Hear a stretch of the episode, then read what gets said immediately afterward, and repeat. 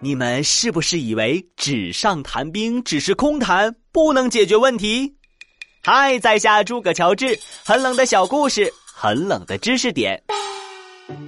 其实呀，只要理论充分、有力量，空谈也能说服对方。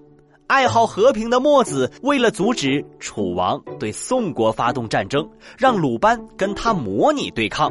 在对战中，鲁班的器械都用完了，墨子的城还守得好好的。看完这个模拟对抗，楚王自认攻城无望，放弃了和宋国打仗。好啦，今天就到这里，下次再带你们去穿越，拜拜。